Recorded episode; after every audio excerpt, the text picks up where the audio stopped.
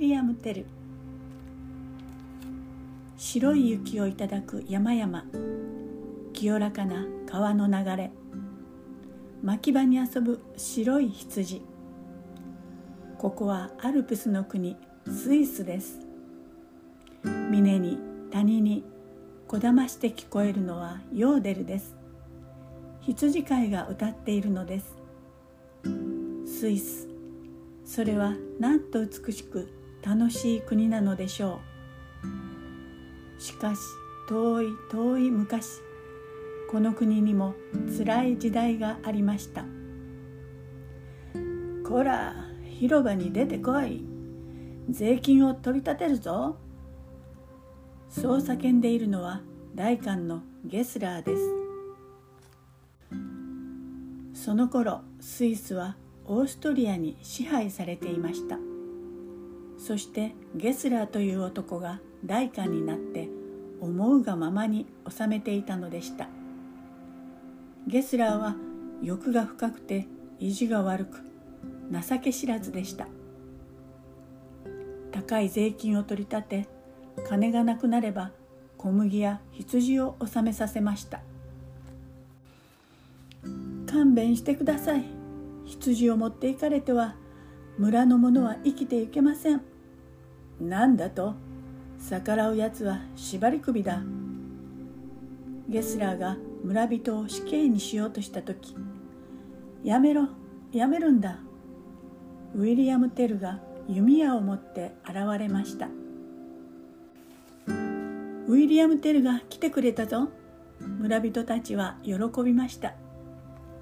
村人を苦しめるのはよせ、とテルはゲスラーに矢を向けて詰め寄りました。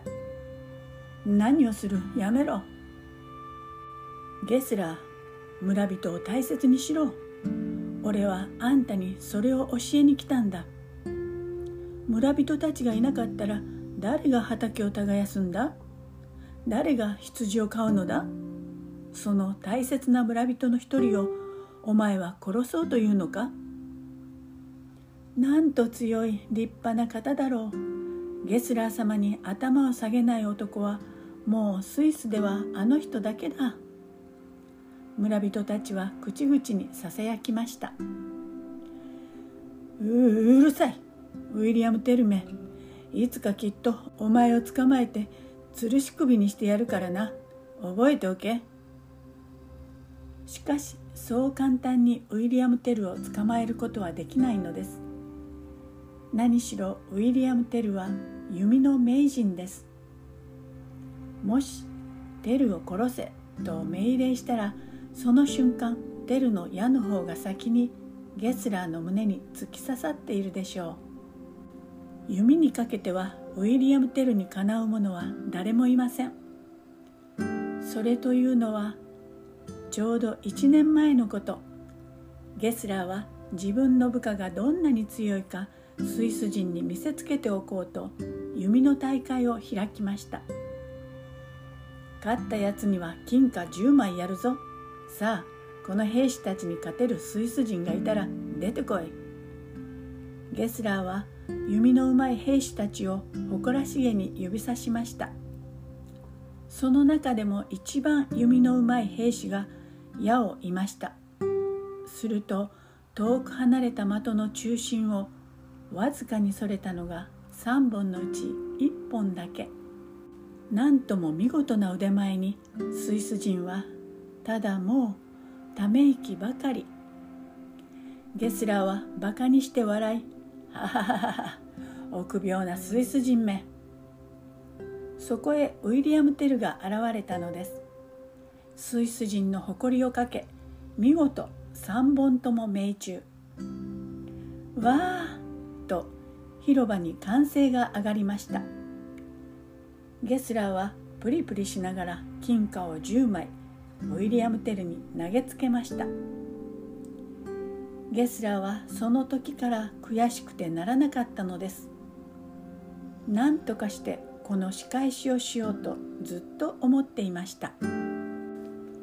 オーストリアがスイスを占領してひゃくねんめの日が来ました。ゲスラーは町の広場に棒を立てるとその棒の先に自分の帽子をかけてスイス人にこれを拝めと命令しました。なんというバカバカしい命令でしょう。しかし従わないとひどい目に遭うのです。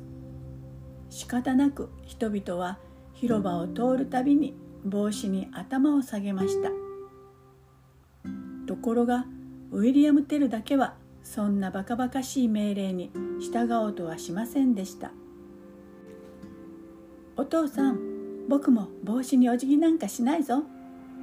テルの息子のジェイミーが言いました。スイス人の誇りにかけてテルもテルの家族もお辞儀をしませんでした。見張りの兵士がお辞儀をしないで通り過ぎるウィリアム・テル親子を見つけました。命令に従わないやつはひっ捕らえろ。子供たちをかばったためにテルは捕まってしまいました。ゲスラーは意地の悪い仕返しを思いついてウィリアム・テルを呼び出しました。テル、お前は弓の名人だったな。それならどうじゃ。お前の息子の頭にリンゴを乗せ、ひゃっぽ離れたところから撃ち落としてみろ。うまくいったら助けてやるぞ。ゲスラーはにやりと笑って言い放ちました。なんだと、息子の頭に？なんと意地の悪い卑劣な命令でしょう。ウィリアム・テルは苦しみました。とてもできない。テルは息子のジェイミーの顔をじっと見つめました。